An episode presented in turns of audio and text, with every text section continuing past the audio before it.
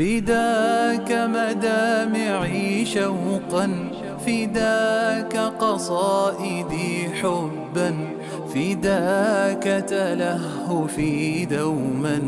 لوجهك يا رسول الله أفكر منذ مبعثك فقد أحببت أمتك وقد أديت واجبك. بصدق يا رسول الله. فداك مدامعي شوقا فداك قصائدي حبا فداك تلهفي دوما. لوجهك يا رسول أهلا ومرحبا بكم. في الحلقة الخامسة من منهاج الحياة لنبينا الكريم صلوات ربي وسلامه عليه. وتوقف زميلي عبد الرحمن في لحظة طلب من كفار قريش للنبي صلى الله عليه وسلم. طلبوا منه طلبا غريبا. طلبوا منه أن يريهم انشقاق القمر. طلب تعجيزي لم يطلبوه إلا ليجدوا في أنفسهم عذرا لتكذيب هذا النبي. ومع ذلك تحققت المعجزة وأرى الله عز وجل رسوله وهؤلاء الموقف. يقول أنس بن مالك رضي الله عنه سأل أهل مكة النبي صلى الله عليه وسلم آية فانشق القمر بمكة مرتين. فقال كفار قريش أهل مكة هذا سحر سحر سحر سحركم به ابن أبي كبشة. كانوا يلقبون النبي صلى الله عليه وسلم بابن أبي كبشة. انظروا السفار. انظروا إلى أي شخص كان في سفر. فإن كانوا رأوا ما رأيتم فقد صدق. وإن كانوا لم يروا مثل ما رأيتم فقد سحركم بسحره هذا. فسئل السفار وقدموا من كل جهة. فقالوا رأينا انشقاق القمر. فقالوا هم محمد لا يستطيع أن يسحر الناس. لا يستطيع محمد أن يسحر الناس كلهم. وكان الناس ينظرون إليه من مواقع مختلفة. فهناك من رأى الجبل من بين فرجتي القمر. وهناك من رأى فلقة فوق الجبل وفلقة دونه. وهناك من رأى فرقة على هذا الجبل وفرقة على الجبل الآخر. وسبب اختلافا في الوصف. واختلافا في الأماكن التي يقفون فيها أثناء الحديث. فهذا أمامه وهذا خلفه وذلك هناك. ولا شك أن للمسافرين الذين قدموا وصفا اخرا لكنهم أجمعوا على أن الشق قد حدث وخسرت قريش أمام هذه المعجزة التي لم تطلبها ولم تلجأ لها إلا لكي تتهمه اتهاما يضيق على على النبي صلى الله عليه وسلم وعلى دينه وصحابته لكنهم خسئوا خسئوا أن يطفئوا نور الله بأيديهم وهم يقولون سحر هذا سحر ذاهب مضمحل. وفي ذلك أنزل الله عز وجل اقتربت الساعة وانشق القمر وإن يروا آية يعرضوا ويقولوا سحر مستمر. وكذبوا واتبعوا أهواءهم وكل أمر مستقر. وبعد هذا التكذيب وهذه المكابرة العارية المخيبة للآمال لم يترك الله عز وجل لم يترك نبيه دون أي مواساة. بعد هذا التكذيب المفضوح يقص سبحانه على نبيه قصصا ماضية لأقوام قد مرت ودمرت. يا محمد لم يكن أول قوم كذبوا نبيهم هم قومك فلقد كذبت قبلك. أمم أنبياءها فقال الله عز وجل كذبت قبلهم قوم نوح فكذبوا عبدنا وقالوا مجنون وازدجر ثم يقص عليهم كيف شرقوا وغرقوا. كذبت عاد وثمود ولوط. كذبوا بآياتنا كلها ويختم هؤلاء الطغاة باعتاهم إنهم آل فرعون. كذبوا بآياتنا كلها فأخذناهم أخذ عزيز مستقر. يا محمد لست أول شخص. لست أول شخص. صحيح أن قومك كذب لكن المشركين دائما يدفنون الحق في أعماقهم. مؤمنون بك لكن يدفنونها بأعماقهم ويعترفوا به اعترافا داخلي وأول المعترفين داخليا أبو جهل فأبو جهل يعترف بالحقيقة حيث كان أحد دهاة العرب ودهاة الطائف المغيرة بن شعبة ولأول مرة يعرف صدقه صلى الله عليه وسلم لكن على لسان من؟ على لسان من؟ إجابة مدهشة لأنها تومض كالجمر على لسان طاغوت قريش أبي جهل يقول المغيرة إني أول يوم عرفت فيه رسول الله صلى الله عليه وسلم. كنت أمشي أنا وأبو جهل بن هشام في بعض أزقة مكة إذ لقينا رسول الله صلى الله عليه وسلم. فقال رسول الله لأبي جهل يا أبا الحكم هلم إلى الله عز وجل؟ إلى رسوله أدعوك إلى الله. قال أبو جهل يا محمد هل تريد إلا أن نشهد أنك قد بلغت؟ فنحن نشهد أنك قد بلغت. فوالله لو أعلم أن ما تقول حق ما اتبعتك. فانصرف يا محمد. فانصرف رسول الله صلى الله عليه وسلم. وأقبل أبو جهل فقال والله إني لأعلم أن ما يقوله حق لكن بني قصي قالوا فينا الحجابة؟ فقلنا نعم. فقالوا فينا الندوة. فقلنا نعم. فقالوا فينا اللواء فقلنا نعم. ثم قالوا فينا السقاية فقلنا نعم. ثم أطعموا وأطعمنا حتى إذا تحاكت الركب. قالوا منا نبي؟ والله لا أفعل. طاغوت مكة لا ينكر النبوة لا يمكن أن ينكر أحد النبوة لكنه يرفضها. يرفضها لأنها لم تكن من بيته فيرفضها. لأن محمدا صلى الله عليه وسلم ليس من أهل بيته. إن أبا جهل يرفض أن يكون تابعا لمنافسه في الرياسة والشرف. يستحث قريشا لمحاربة محمد صلى الله عليه وسلم وصحبه لا لمصلحة قريش ولا حبا في قومه إنما حبا لنفسه. فلتذهب مكة وقريش إلى الجحيم من أجل إرضاء غرورة. هذا هو منطق الطغاة. يخفونه بألسنتهم فتفضح أم أعمالهم ولم تقتصر التهم على تهمته الكذب والسحر. فتهمة جديدة قادمة على الساحة تهمة تدعى بالجنون. لا بد من أن يلصق أي تهمة جديدة تبعد الناس عن دين محمد. لا سيما عندما يسيل الحجيج نحو مكة ولا شيء يفر الناس مثل ما يفرون من المجنون والمجذوم فليكن محمدا مجنونا. قالتها قريش دون حياء. الأمين صيروه مجنونا. وما يأتي به من آيات كريمة مجرد هراء. هو يهذي بلا وعي. هذا ما يتمنونه فرية صدقها الأغبياء وصدقها العقلاء الذين حال بينهم وبين محمد صلى الله عليه وسلم ضباب كثيف من التهم والتحذير قبل أن يلقوه ويسمعوا منه أحد هؤلاء العقلاء رجل من أزدشن اسمه ضماد قدم مكة وكان يرقي من هذه الريح فسمع سفهاء من سفهاء الناس يقولون إن محمدا مجنون. فقال ضماد آتي هذا الرجل لعل الله يشفيه على يدي. فلقيت محمدا صلى الله عليه وسلم. فقلت إني أرقي من هذه الريح وإن الله يشفي على يدي من يشاء.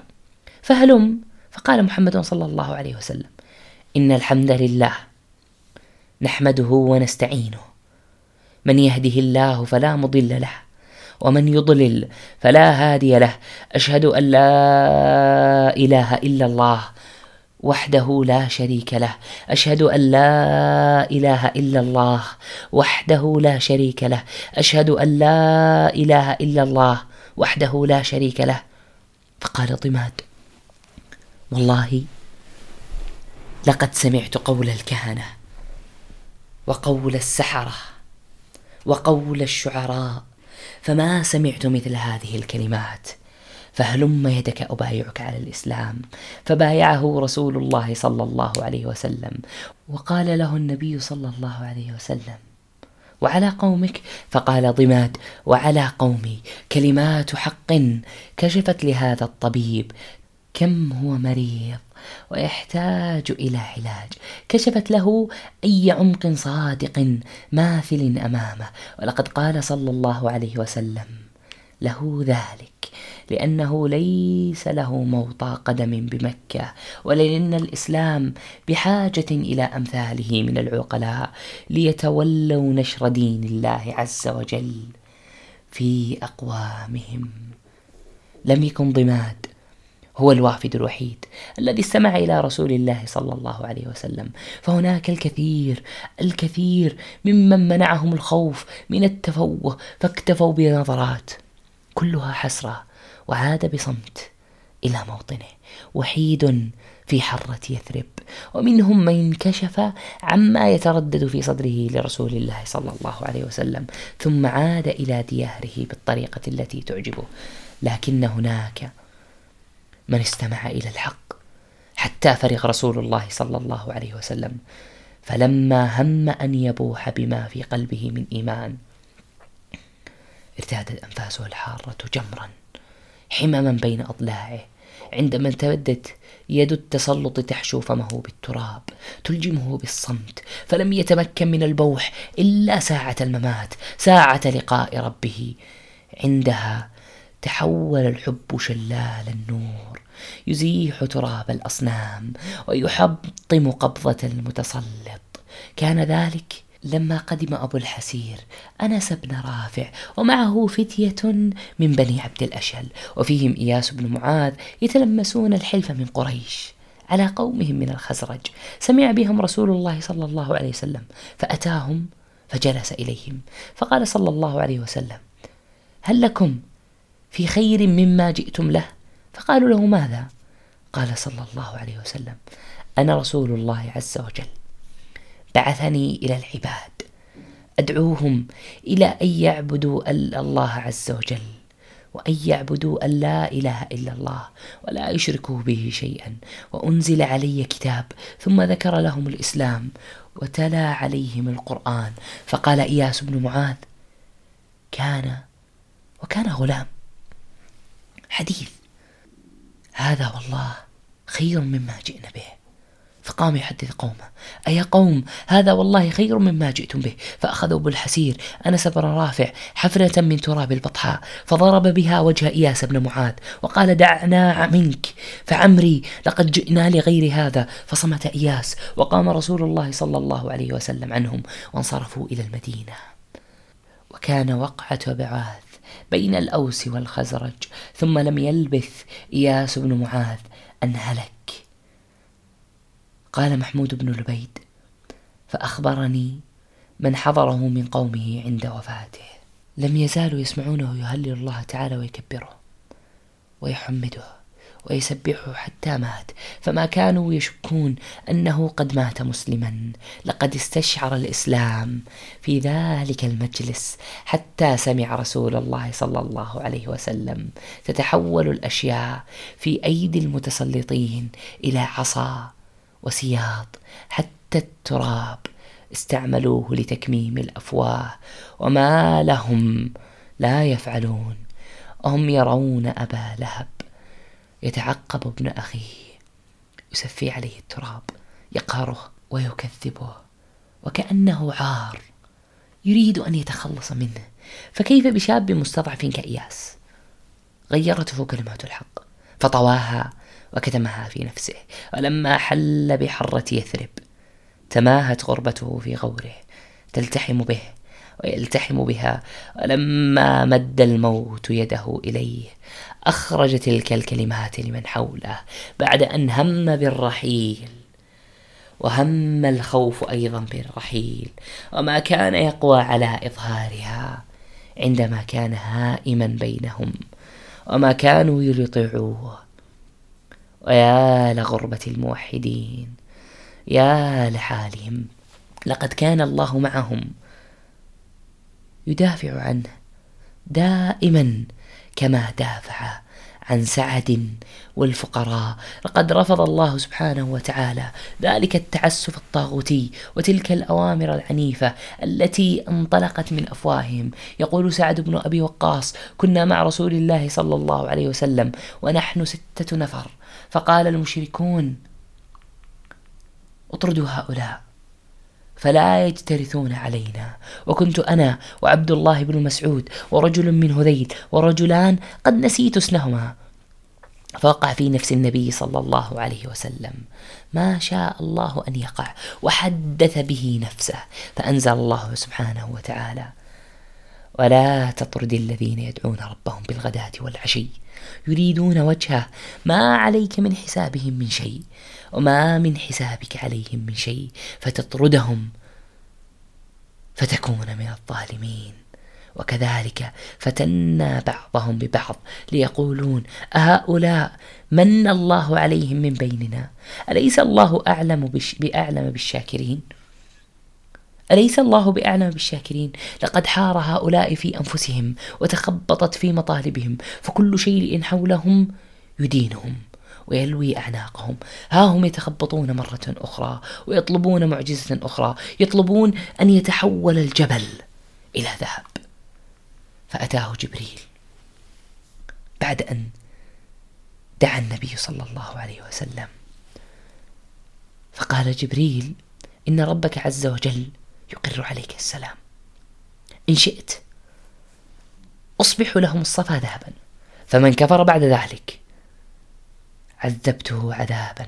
لا أعذبه أحدا من العالمين. وإن شئت فتحت لهم أبواب التوبة والرحمة. فقال صلى الله عليه وسلم بل أبواب التوبة والرحمة. أكيد. أكيد. صحيح أن أنهم آذوه وقهروه وأذلوه لكنه يطلب الرحمة لهم والتوبة لهم فلم يبعث جبارا ومنتقما بعث ليتمم مكارم الأخلاق. وكان يقول عن نفسه إنما أنا رحمة مهداة. هذا محمد صلى الله عليه وسلم.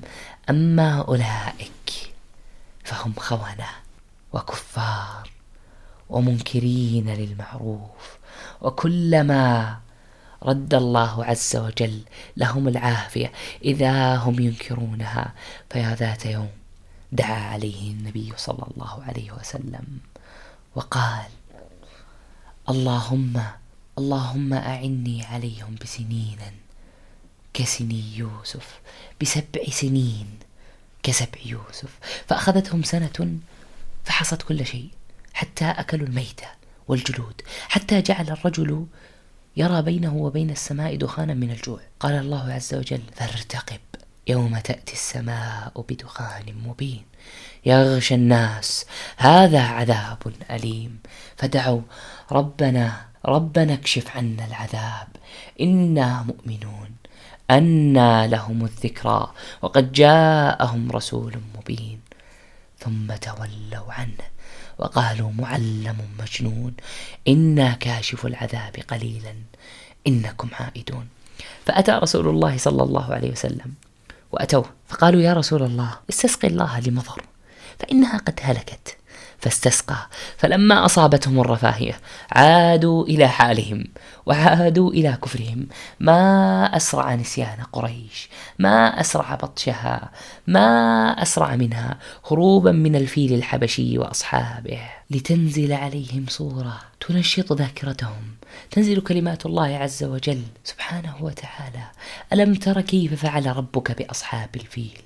ألم يجعل كيدهم في تضليل وأرسل عليهم طيرا أبابيل ترميهم بحجارة من سجيل فجعلهم كعصف مأكول وتنزل صورة أخرى على محمد يخاطب فيها العالم أجمع يخاطب فيها ذاكراتهم لعلها تستيقظ من سباتهم مرة أخرى لإيلاف قريش إيلافهم رحلة الشتاء والصيف فليعبدوا رب هذا البيت الذي أطعمهم من جوع وآمنهم من خوف لكنهم لا يفيقون إنهم خشب مسندة حجارة تدحرج فتحطم ما تحتها إن كل محاولة للتذكير تعقبها سطوة من قريش وتنكيل والنتيجة والنتيجة جراح ودموع وأنين تضج بها دور المستضعفين. وما الذي يرضي هؤلاء؟ ما الذي يريدون؟ هل ينظرون إلا أن تأتيهم الملائكة؟ أو يأتي ربك؟ أو يأتي بعض آيات ربك؟ ويوم يأتي بعض آيات ربك. لا ينفع نفسا إيمانها. لم تكن آمنت من قبل أو كسبت في إيمانها خيرا. قل انتظروا إنا منتظرون. قريش أهل فصاحة ومعرفة بلغة القرآن أكثر من غيرهم ممن جاءوا من بعدهم. لقد سحرهم هذا القرآن ببلاغته وبيانه واعترفوا بعجزهم وكون هذا الكلام لا يصدر من بشر عادي ولكن في كل مرة. يطلبون طلبا تعجيزي لتعجيزه صلى الله عليه وسلم بكثرة الطلبات. لكن الله سبحانه وتعالى قاطع دابر العبث القرشي. فالإيمان لا يحتاج إلى تلك المطالبات الساذجة.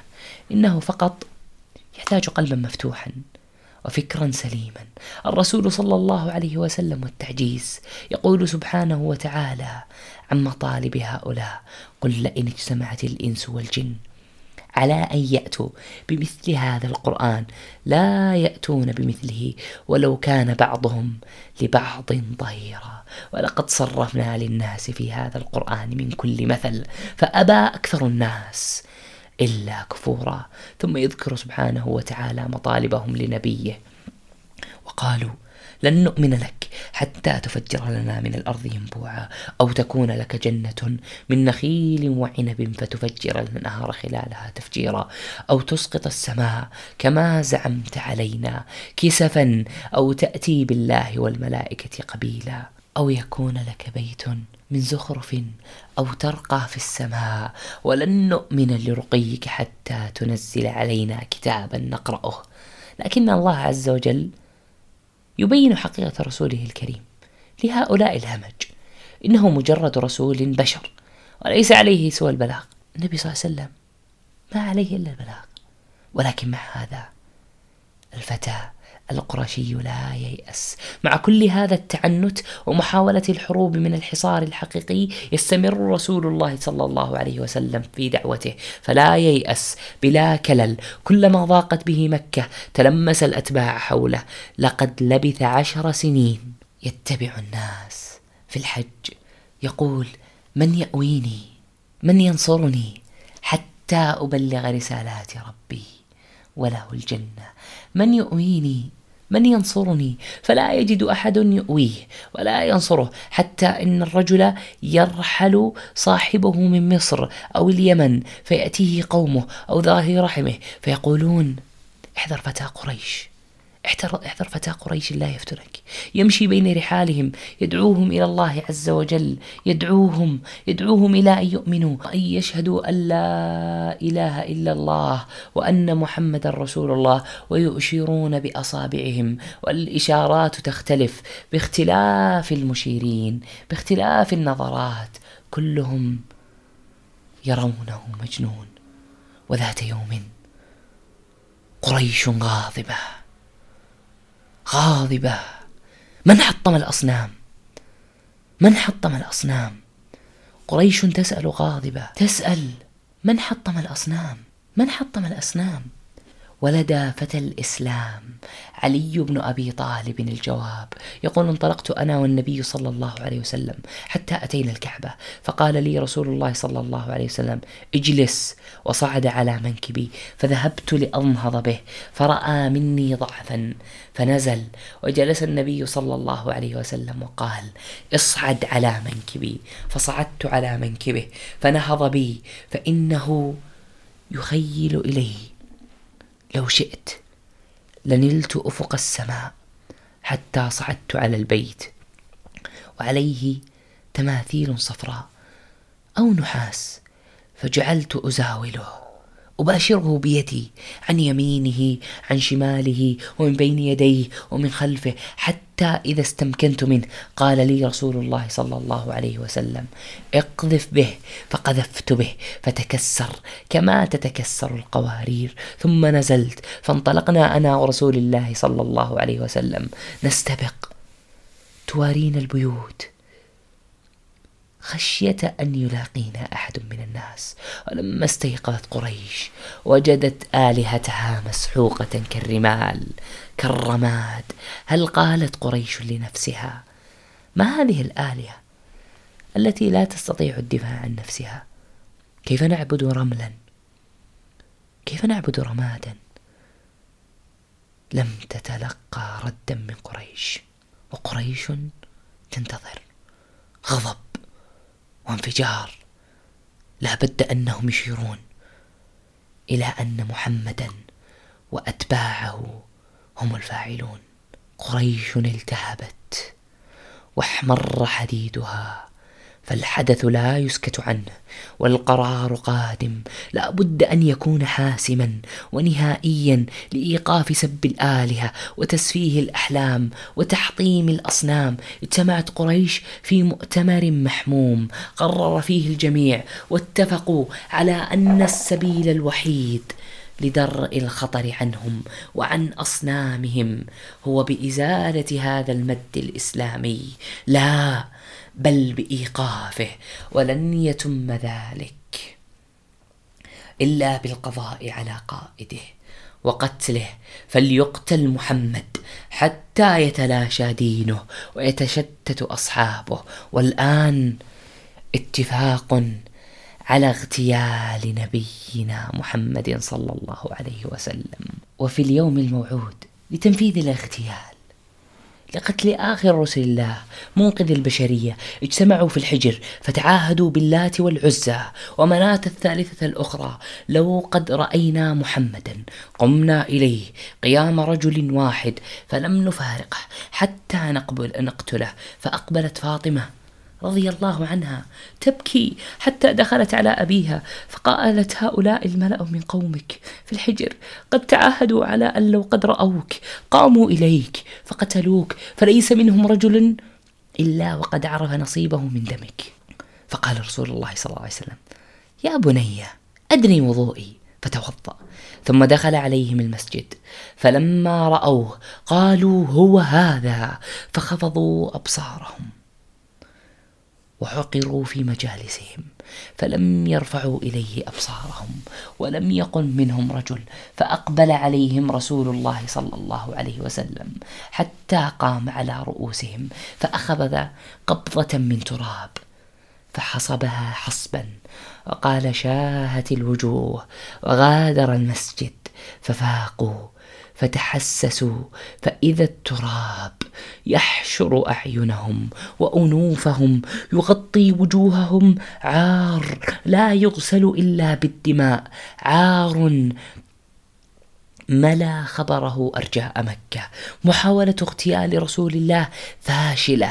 أثارت الحمية في نفوس عبد المطلب وكان أشد رأسهم أبو طالب.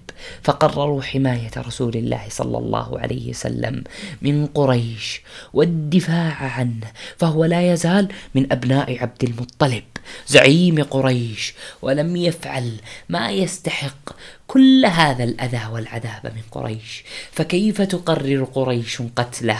ذلك أمر مستحيل.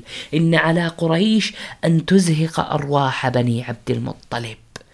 فردا فردا قبل أن تصل إلى محمد. لذلك فقد أعرضت عن هذه المؤامره مؤقتا لكي تمارس قسوة لا تقل عن الاغتيال. فقريش قامت وأقامت حصارا جماعيا في الشعب. قررت طواغيت قريش ضرب حصار اقتصادي ومعنوي واجتماعي على المؤمنين وعلى كل من يقف معهم من أقربائهم. فلا مصاهرة ولا مبايعة ولا شراء ولا تعامل معهم حتى يسلم محمد عليه الصلاة والسلام. إليهم لكي يقتلوه. لذلك لجئ عبد المطلب. ومن معه من أهل النبي صلى الله عليه وسلم وعمومته إلى مكان يقال له شعب أبي طالب أو المحصب. حتى تسهل عملية الدفاع عن نبينا صلى الله عليه وسلم. وعن هذا الحصار المرير. يحدثون عنه نفر من الصحابة. يقول عتبة بن غزوان رضي الله عنه ولقد رأيتني سابع سبعة مع رسول الله صلى الله عليه وسلم. ما لنا طعام إلا ورق الشجر حتى قيحت أشداقنا. فالتقطت بردة فشققتها بيني وبين سعد بن مالك فاتزرت بنصفها واتزر سعد بنصفها. يقول سعد بن وقاص كنا قوم يصيبنا صلف العيش بمكة المكرمة مع رسول الله صلى الله عليه وسلم فلما أصابنا البلاء اعتزمنا لذلك وصبرنا له وكان مصعب بن عمير أنعم غلام بمكة وأجودها حلة مع أبويه ثم لقد رأيته في جهد في الإسلام جهد شديد حتى رأيت جلده يتحشف تحشف جلد الحية حتى أصبحنا نحمله مما ألم به من جهد. وما يقصر عن أحد منا شيء. يقول علي بن أبي طالب رضي الله عنه طلع علينا مصعب بن عمير وما عليه إلا بردة له مرفوعة بفرو فلما رآه رسول الله صلى الله عليه وسلم بكى للذي كان فيه من النعيم ومما فيه اليوم. بكى رسول الله صلى الله عليه وسلم على أصحابه. يا ترى ما حال النساء؟ إذا كان هذا حال الرجال خديجة وفاطمة وزينب وأم كلثوم وأسماء كيف كان حال الأطفال؟ كابن عمر يا صناديد قريش لماذا أي جرم قارفوه؟ أإذا ما أشرعوا الأبواب والنوافذ للهواء ولغيمات السماء لحداء الكون بالتوحيد؟ سيقوا بالسلاسل وعليهم تتراكم قاسيات كالجرائم تصنع للحزن عام من شقاء لشقاء بعد عام الشح والأحزان كالمطر الأسود. ها هو رسول الله صلى الله عليه وسلم والمرارة والكرب يلاحقانه في بيته. عام للحزن جديد بعد الشعب. يلقي نظرات الوداع الحائرة نظرات البث تفيض دمعا على حبيبته وزوجته ورفيقة دربه الطيبة خديجة. تموت. وعند فراشها فاطمة تبكي ومعها أخواتها زينب وأم كلثوم يبكون بحرقة. أمهم خير نساء العالمين.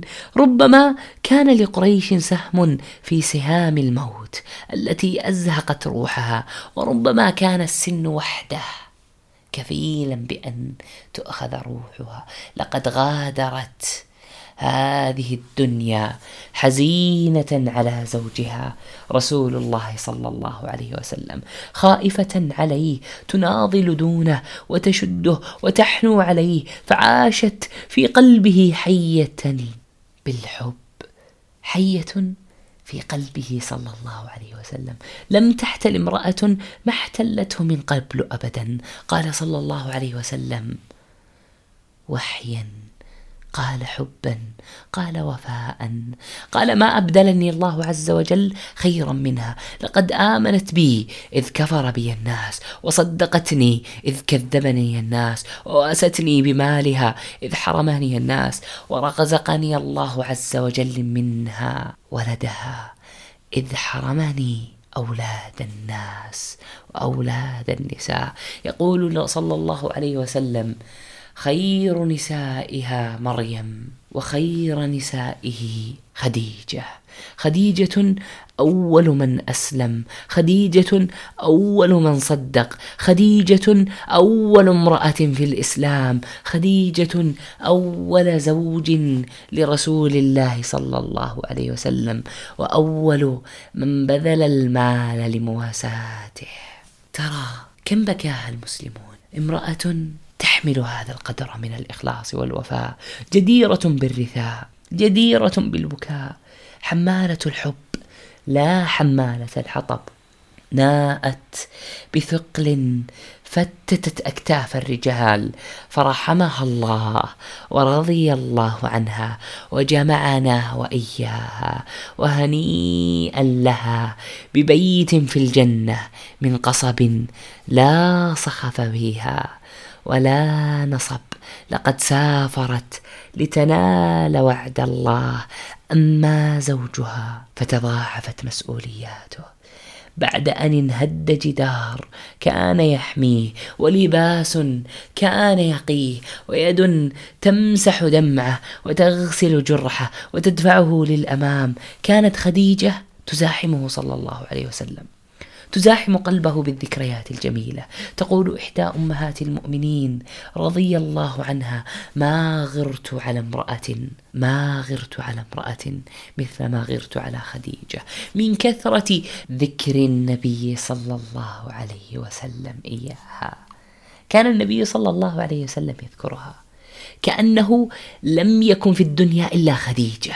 لم يكن في الدنيا إلا خديجة. فيقول إنها كانت وكانت ليت شعري كيف حزن فتاة طمس الكفار أخبارها خلف ذلك البحر الغليب في بلاد الأحباش معذبة شريدة تدعى رقية ابنة رسول الله صلى الله عليه وسلم. من يستشعر حزنها؟ على أمها وأبيها وهي تموت بعيدة عنها. لا تستطيع رؤيتها. لا تستطيع توديعها. تتمنى أن تلقي عليها نظرات الوداع قبلة الوداع. فلا تستطيع البحر أمامها والخوف وقريش خلفها. كم هي قاسية أيام مكة على محمد وعلى آل محمد وعلى صحب محمد. لم يلن قلب قريش. استمروا بالأذى. وتحولت جبال مكة مخازن أحزان لرسول الله صلى الله عليه وسلم. وآله الطاهرين وصحبه الكرام. يتدفق الكرب موجة إثر موجة. موجة أخفت خديجة وتلتها للحزن. موجة أغرقت شيخا كبيرا حاميا درعا. عام مليء بالحزن خديجة تموت ثم يلحقها. بطل من أبطال قريش وسيد من ساداتها. هدته قريش كما هدته السنون والأحزان. كان خلف رسول الله صلى الله عليه وسلم يحميه يدافع عنه رضي بالعيش في السجن معه قاسمه معاناته. لكنها الأيام لا ترحم والأقدار إذ أقبلت فلا راد لها. جاءت الأقدار فسقط أبو طالب مريضا على فراش الموت. وما زال على كفره قد تشبع رأسه بعيب قريش فأتاه النبي صلى الله عليه وسلم فوجد عنده أبا جهل وعبد الله بن أبي أمية. فقال رسول الله صلى الله عليه وسلم يا عماه قل لا إله إلا الله كلمة أشهد لك بها عند الله. فقال أبو جهل وابن أبي أمية يا أبا طالب أترغب عن ملة عبد المطلب؟ يا أبا طالب أترغب عن ملة عبد المطلب فما زال رسول الله صلى الله عليه وسلم يعيد عليه تلك المقالة. قل لا إله إلا الله أشهد لك بها يوم القيامة. فقال أبو طالب لولا أن تعريني قريش إنما حمله على ذلك الجزع لأقررت بها عينك. كان صلى الله عليه وسلم يعيدها يكررها. أيا عم قل لا إله إلا الله. ولم يقلها. ومات على ذلك. نعم هو بطل. ولكن بطل إلى النار. رفض الحق. وجاء العباس أخوه عم رسول الله صلى الله عليه وسلم يوما إلى رسول الله يسأله عن مصير أخيه عن مصير البطل. فقال يا رسول الله هل نفعت أبا طالب بشيء؟ فإنه كان يحيطك ويغضب لك. قال نعم هو في ضحضاح من النار لولا أنا لكان في الدرك الأسفل من النار. نعم هو في ضحضاح من النار. العواطف الجياشة تنفجر أسئلة ذاهلة تنفجر مذاهب تبعثر الصفوف تبحث عن إجابة عاطفية محبوبة محمومة لكنها ما سئلت يوما. عن أبي طالب نفسه. هل إدراكه في مستوى حميته وشهامته؟ هل خدم نفسه كما خدم الإسلام؟ هل ارتقى بروحه كما ارتقى من يدافع عنهم سنوات وسنوات وهو مع رسول الله صلى الله عليه وسلم؟ الحق واضح له ولكنه أبى أبى أن يسير على الحق. أبو طالب بطل شهم شجاع كريم كعنترة كحاتم والإسلام يشطره مثله يؤيده في مواقفه ويشجعه في مواقفه. كم تمنينا لو كان مسلما لكن ماذا بأيدينا؟ ماذا يفعل حزننا بالحقيقة؟ هل سيغيرها؟ هل إذا حزنا ستتغير الحقيقة؟ يا ترى ماذا فعل علي؟ ابن ذلك البطل. علي بن أبي طالب. فتى حزين أول من أسلم الفتيان لا شك أنه قد دعا يوما أباه إلى الإسلام. لا شك أنه يشعر بالأسى على أبيه يشعر بمرارة الموتة السيئة. مات إلى النار. مات إلى النار. لقد مات أبوه دون أن يسره بكلمة التوحيد فذهب يسحب خطاه نحو رسول الله صلى الله عليه وسلم. قد تشبع بالحزن حتى أثقله. يقول له وقلبه يتصرع ويتعصره الكمد. إن عمك الشيخ الضال قد مات. فمن يواريه؟ سؤال غاضب. من إصرار هذا الشيخ على الشرك. سؤال يبكي هذا الشيخ الضال. إنني أشعر بمرارتها في حلقه وهو يقول الشيخ الضال. كمن يقولها بعد أن استنفذ كل محاولة الإقناع لشخص متهور يريد الانتحار فأبى إلا الانتحار. ولكن رسول الله صلى الله عليه وسلم كان طبيبا للقلوب طبيبا للنفوس. قال لعلي الحزين اذهب واري أباك ولا تحدثن شيئا حتى تأتيني.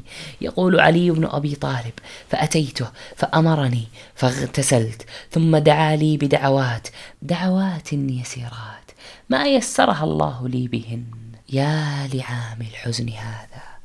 أبو طالب غاب وخديجة غابت ماذا يحل برسول الله صلى الله عليه وسلم؟ ماذا ستفعل قريش؟ ماذا ستفعل؟ تقول عائشة رضي الله عنها ما زالت قريش كاعة حتى توفي أبو طالب. قريش كاعة متوقفة. فلما توفي هجمت وسلت وازدادت توحشها فهرب منها. هرب يبحث عن مأوى يبحث إلى من ينصره إلى أين يشق الأودية والجبال؟ على قدميه الداميتين المتعبتين بلا راحة. فيفر لا يملك أي شيء. فقير لا يملك ثمنا. يحمله ويحمل حزنه. يصعد إلى الجبال ويصعد إلى جبال الطائف. الطائف يفتش عن أمل يبحث عن معين يبحث عن يد حانية تحمل هذا الدين برفق تقدمه للتائهين للجائعين للمعدمين وحتى للمترفين. يبحث عن بقية خير في قلوب خارج مكة حتى أقوام تتمرد على هذه الأصنام والعادات والشرع الشركي الملوث. يقول عبد الله بن جعفر لما توفي أبو طالب خرج النبي صلى الله عليه وسلم ماشيا على قدميه إلى الطائف عمدا إلى نفر من ثقيف وهم يومئذ سادة ثقيف وأشرافهم ثلاثة إخوة عبد يليل بن عمرو بن عمير ومسعود بن عمرو بن عمير وحبيب بن عمرو بن عمير بن عوف بن عقدة بن غيرة بن عوف بن ثقيف. وعند أحدهم امرأة من قريش من بني جمح فجالس إليها رسول الله صلى الله عليه وسلم فدعاها إلى الله وكلمها بما جاءهم به من نصرته على الإسلام والقيام معه على من خالفه من قومه. فقال أحدهم وهي يمرط ثياب الكعبة. إن كان الله أرسله وكان الآخر أما وجد الله أحدا يرسله غيرك؟ وقال الثالث والله لا أكلمك أبدا. لئن كنت رسولا من الله كما تقول لأنت أعظم خطرا من أرد عليك. ولئن كنت تكذب تكذب على الله وتكذب علي ما ينبغي لي أن أكلمك؟ فقام رسول الله صلى الله عليه وسلم وهو بائس من خير ثقيف. قام ولهب الحزن في كبده. قام وحاله تتفطر لها القلوب. جوع وعطش وسير بالليل والنهار وأحزام تثيرها جدران مكة وطرقاتها تذكره بأبي طالب وحبيبة قلبه خديجة. مكة لا تذكره إلا بهذا الشيء. ثم يتذكر أخرى مطارد. أتباعه تتخطفهم أيدي الطغاة. فقام صلى الله عليه وسلم. فالتفت إلى هؤلاء القساة. لعل بقية من الإنسانية لا تزال عالقة في قلوبهم. يرجوهم كتمان أمره. حتى لا تشمت به قريش. وتحمله من الضيم ما لا يطيق. وتحمله أكثر من ذلك. فقال لهم إذا فعلتم ما فعلتم فاكتموا عني. كره رسول الله صلى الله عليه وسلم أن يبلغ قومه ويبلغوا فيتشمتون به فلم يفعلوا فأغروا سفهاءهم وعبيدهم وجعلوا يسبونه ويصيحون به حتى اجتمع عليه الناس وألجأوه إلى حائط لعتبة بن ربيعة وشيبة بن ربيعة وهم فيه ورجعوا بسفهاء وعبيد ثقيف من كل مكان. يتبعونه. فعمد إلى ظل حبلة من عنب فجلس فيها وابنا ربيعة ينظران إليه. ويران ما لقي من سفهاء أهل الطائف. وقد لقى رسول الله صلى الله عليه وسلم المرأة التي من بني جمح فقال لها ماذا لقينا من أحمائك؟ فلما اطمأن رسول الله صلى الله عليه وسلم قال اللهم أشكو ضعف قوتي وقلة حيلتي وهواني على الناس.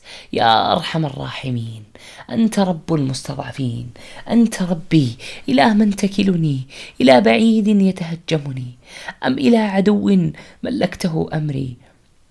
إن لم يكن بك علي غضب فلا أبالي. ولكن عافيتك هي أوسع لي. أعوذ بنورك ووجهك الذي أشرقت له الظلمات.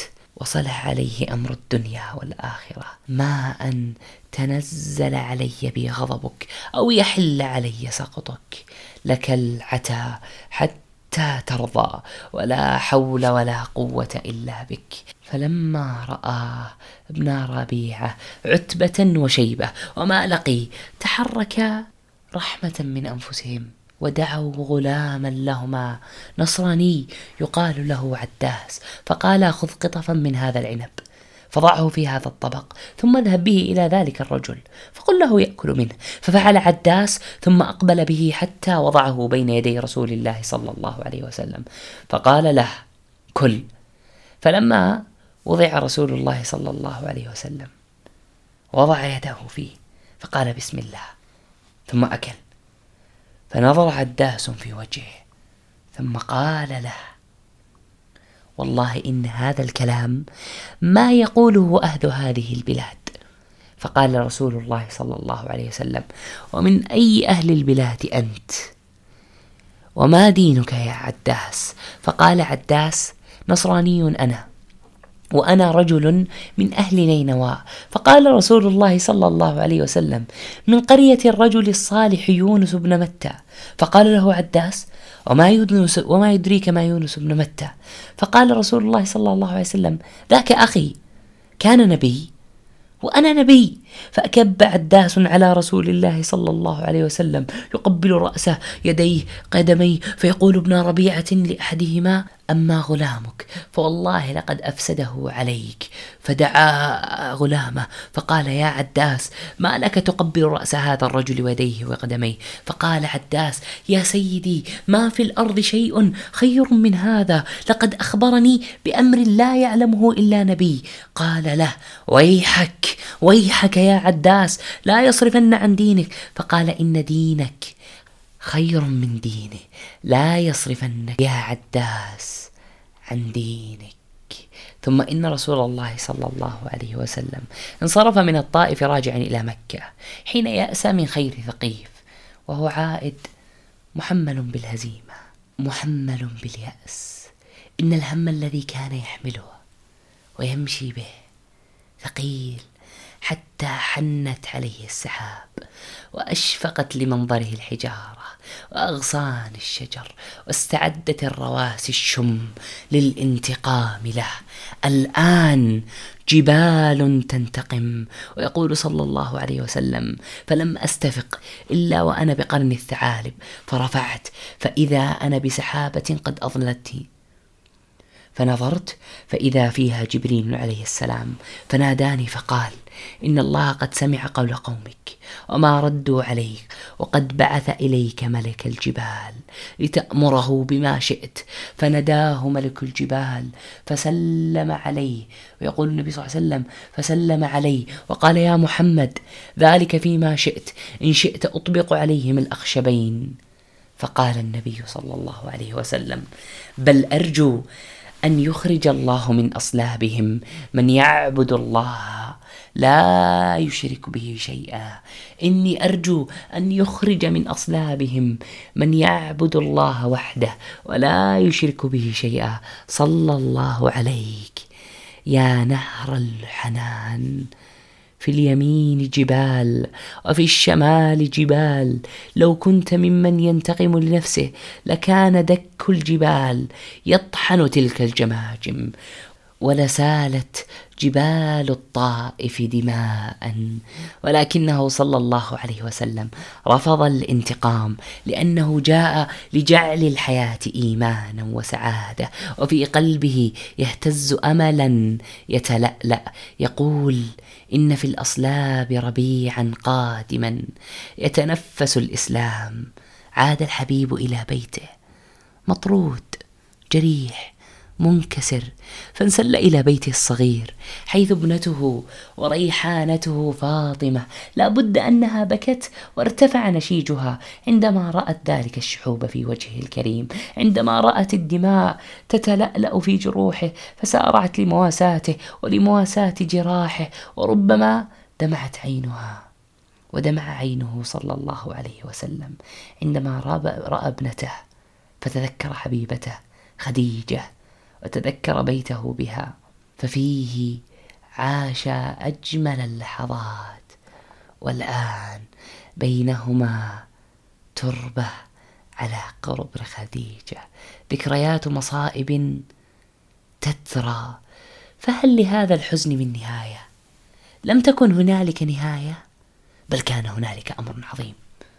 تسلية مذهلة تمسح أحزانه الماضية. تمسحها كلها. ضغطت له كل المسافات حتى رأى في ليلة واحدة ما خلف الكواكب والنجوم ما خلف السماوات. جمع له الزمن حتى أصبح بين يديه ساعات يقلبها مراكب يبحر بها. كل ذلك ستعرفونه في رحلة قضاها النبي صلى الله عليه وسلم من المسجد الحرام إلى المسجد الأقصى إلى السماء. مع زميلي عبد الرحمن في حلقتنا القادمة في برنامج منهاج الحياة من سيرة النبي العطار. في أمان الله.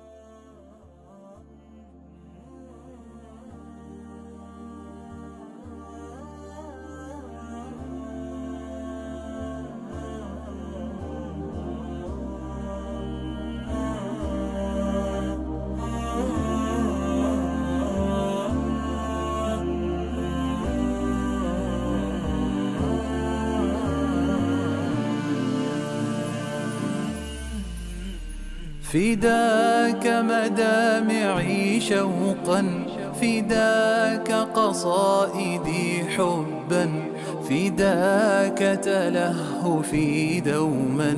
لوجهك يا رسول الله أفكر منذ مبعثك فقد أحببت أمتك وقد أديت واجبك بصدق يا رسول الله. فداك مدامعي شوقا فداك قصائدي حبا فداك تلهفي دوما. لوجهك يا رسول الله.